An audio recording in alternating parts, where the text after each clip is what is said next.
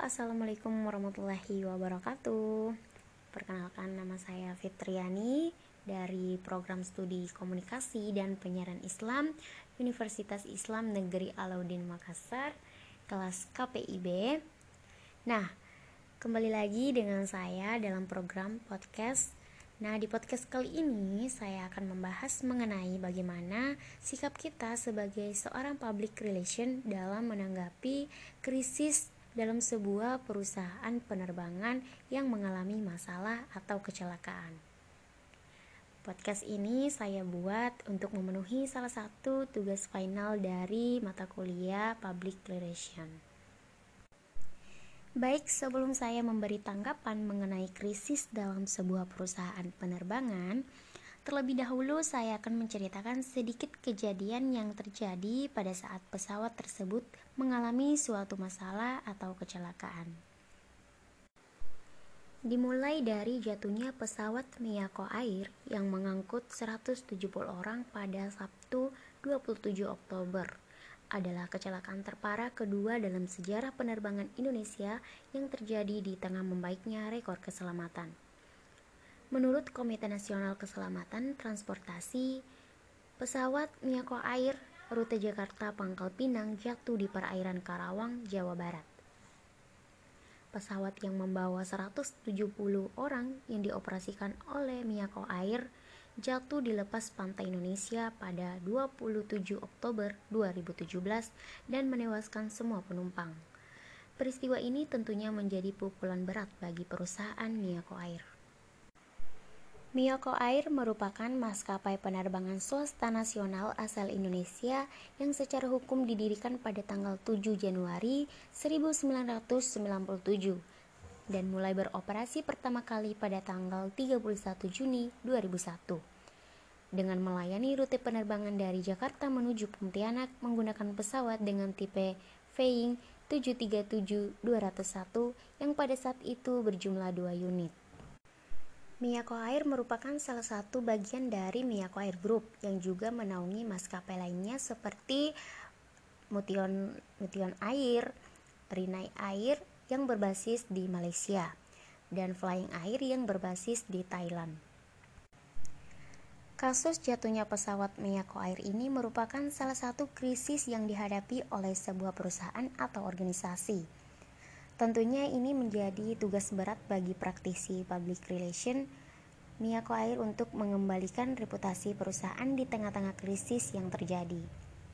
Krisis public relation adalah suatu peristiwa yang dapat membahayakan image perusahaan, reputasi maupun stabilitas keuangan. Suatu krisis dikatakan krisis public relation apabila krisis tersebut diketahui oleh publik dan mengakibatkan munculnya persepsi negatif terhadap perusahaan, organisasi, atau citra seseorang. Jatuhnya pesawat Miyako Air ini mengakibatkan turunnya kepercayaan masyarakat terhadap dunia penerbangan, khususnya terhadap Miyako Air. Turunnya kepercayaan mengakibatkan turunnya stabilitas pengguna pesawat terbang, yang mengakibatkan turunnya pengguna jasa transportasi udara dan menurunnya pendapatan perusahaan jasa transportasi udara. Hal tersebut yang merupakan bentuk krisis yang dihadapi dunia penerbangan. Organisasi atau perusahaan yang berada dalam krisis perlu mengambil tindakan yang menunjukkan kepedulian atau empati terhadap masyarakat. Sasaran perusahaan dalam menghadapi krisis adalah mengakhirinya secepat mungkin dan yang lebih baik lagi mencegahnya tidak terjadi. Oleh karena itu, perusahaan atau organisasi harus bersikap menghadapi yang tak terduga, bencana atau isu yang dapat mengarah ke krisis. Krisis adalah habitat kehumasan, tempat ia lahir dan berkembang. Tanpa adanya krisis potensial atau berupa ancaman maupun aktual atau telah terjadi, kehumasan nyaris tidak ada tempat dalam kehidupan organisasi atau tidak berguna sama sekali. Keandalan seorang praktisi kehumasan baru terlihat saat ia mampu menempatkan diri sebagai tokoh sentral yang bertindak profesional dalam upaya penanggulangan krisis potensial dan aktual. Nah, Nah, sebagaimana latar belakang yang telah saya jelaskan, maka saya akan membahas beberapa hal yang berkaitan dengan krisis, yaitu bagaimana sih strategi yang dapat diambil oleh public relation Miyako Air dalam menghadapi krisis serta tindakan komunikasi apa yang perlu dilakukan oleh Miyako Air jika terjadi krisis. Nah, ini bertujuan untuk mendeskripsikan strategi yang diambil public relation Miyako Air dalam menghadapi krisis pasca jatuhnya pesawat Miyako Air. Sebelum membahas strategi public relation, terlebih dahulu saya akan menjelaskan tipe-tipe krisis.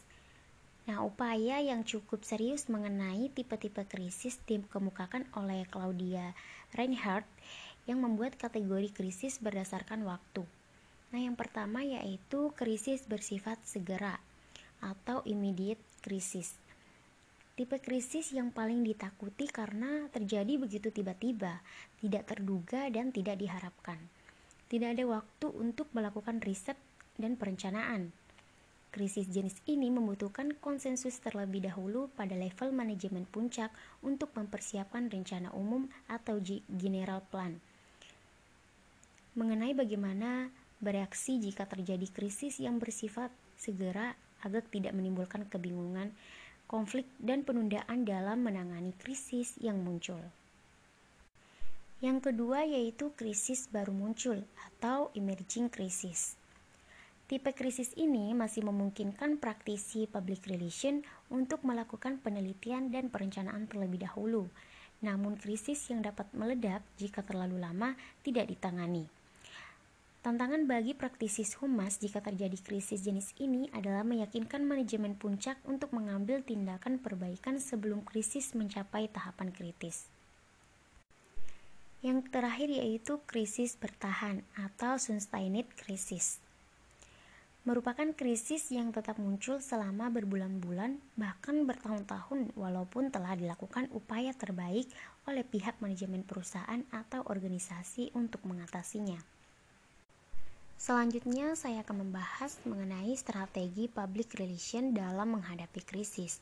Nah, ini merupakan pembahasan inti kita dalam podcast kali ini. Praktisi public relation sebagai yang ikut berkepentingan menangani krisis dapat menggunakan strategi 3P. Nah, yang pertama yaitu strategi pencegahan. Strategi pencegahan adalah tindakan preventif melalui antisipasi terhadap situasi krisis dalam hal ini, public relation dituntut memiliki kepekaan terhadap gejala-gejala yang timbul di awal sebelum krisis terjadi dan dituntut untuk memiliki kemampuan berpikir strategis dalam menganalisa dan sekaligus memposisikan masalah krisis agar nantinya dapat dicegah secara dini. Yang kedua yaitu strategi persiapan. Bila krisis tidak dapat dicegah sejak dini, maka diperlukan langkah-langkah sebagai berikut. Yang pertama, membantu tim krisis harus selalu mengadakan komunikasi agar suasana krisis dapat terpantau. Yang kedua yaitu tim krisis harus dapat informasi yang jelas dan akurat tentang perkembangan krisis sehingga informasi yang diberikan kepada pers tidak menyimpang dengan situasi yang sebenarnya. Nah, strategi yang terakhir yaitu strategi penanggulangan yaitu apabila strategi pencegahan dan persiapan tidak sempat dilaksanakan, langkah terakhir yang diambil strategi penanggulangan yaitu masa kuratif. Dalam strategi penanggulangan terdapat langkah-langkah yang harus diambil sesuai dengan situasi dan kondisi.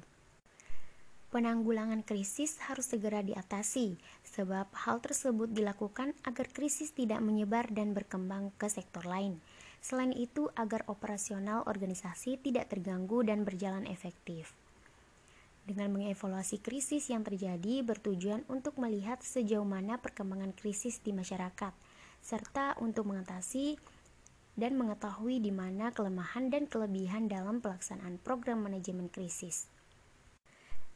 Nah, mengenai strategi public relation dalam mengatasi krisis, tentunya juga harus memiliki tindakan. Nah, tindakan public relation e, Miyako Air pasca krisis. Pada tahap pasca krisis, krisis sudah terakumulasi dan organisasi berupaya mempertahankan reputasi atau kehilangan reputasi tersebut. Dengan kata lain, organisasi berupaya untuk memperbaiki segala akibat yang ditimbulkan oleh krisis. Dalam menghadapi krisis jatuhnya pesawat Miyako Air pada tanggal 27 Oktober 2017 langsung ditanggapi oleh Miyako Air dengan menyampaikan informasi bahwa sehubungan dengan penanganan penerbangan Miyako Air sudah menerbangkan dari keluarga penumpang yang berasal dari Pangkal Pinang. Sejumlah 80 orang dari pihak keluarga penumpang sudah didatangkan ke Jakarta dari berbagai daerah di mana disiapkan fasilitas akomodasi atau penginapan serta pusat informasi di Hotel Ibis daerah Cawang, Jakarta Timur. Agar mempermudah mobilitas ke posko Bandar Udara Internasional Miyako, malamnya juga direncanakan keluarga penumpang akan didatangkan lagi sebanyak 50 orang. Terkait dengan kejadian itu, Miyako Air membuka krisis center di nomor telepon 021808220000 dan untuk informasi penumpang di nomor telepon 0218082002. Jika terjadi malapetaka ataupun kejadian yang tidak biasa, kemungkinan krisis mulai terjadi. Masyarakat ingin segera mengetahui perkembangannya perusahaan harus segera menginformasikan, masyarakat banyak bertanya, masyarakat akan memberikan tanggapan penilaian moral tindakan perusahaan. Pada waktu genting demikian diperlukan tim penanggulangan krisis segera bergerak.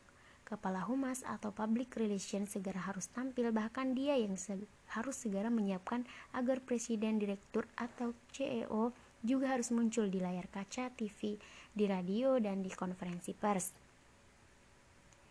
Mutlak perlu suatu pelatihan dengan stimulasi program pelatihan manajemen krisis. Perusahaan yang siap dan terlatih menghadapi segala kemungkinan dilanda isu dan krisis akan selamat. Keluar dari malapetaka dengan baik, sering pula akan tampil lebih baik dari sebelumnya. Program pelatihan manajemen krisis sangat penting bagi kita semua. Krisis pasti terjadi, hanya saja kita tidak tahu kapan terjadinya. Public relation pada intinya senantiasa berkenan dengan kegiatan penciptaan pemahaman melalui pengetahuan dan melalui kegiatan-kegiatan tersebut diharapkan akan muncul suatu dampak yakni perubahan yang positif. Fungsi sentral public relation adalah menunjang manajemen dalam mencapai tujuan organisasi dengan komunikasi sebagai kegiatan yang utama. Sasaran kegiatan humas adalah publik internal dan publik eksternal sedangkan tujuannya adalah terbinanya hubungan harmonis antara organisasi, khususnya Miyako Air dengan publik tersebut. Salah satu fungsi dari seorang public relation yakni fungsi korektif. Fungsi ini menunjukkan peranan seorang public relation apabila sebuah organisasi atau lembaga terjadi masalah-masalah krisis dengan publik, maka seorang public relation harus berperan mengatasi terselesaikannya masalah tersebut. Setelah seseorang public relation berhasil menyelesaikan masalah tersebut, maka hal yang tidak kalah penting adalah peranan public relation untuk mengembalikan opini publik menuju ke arah yang lebih baik.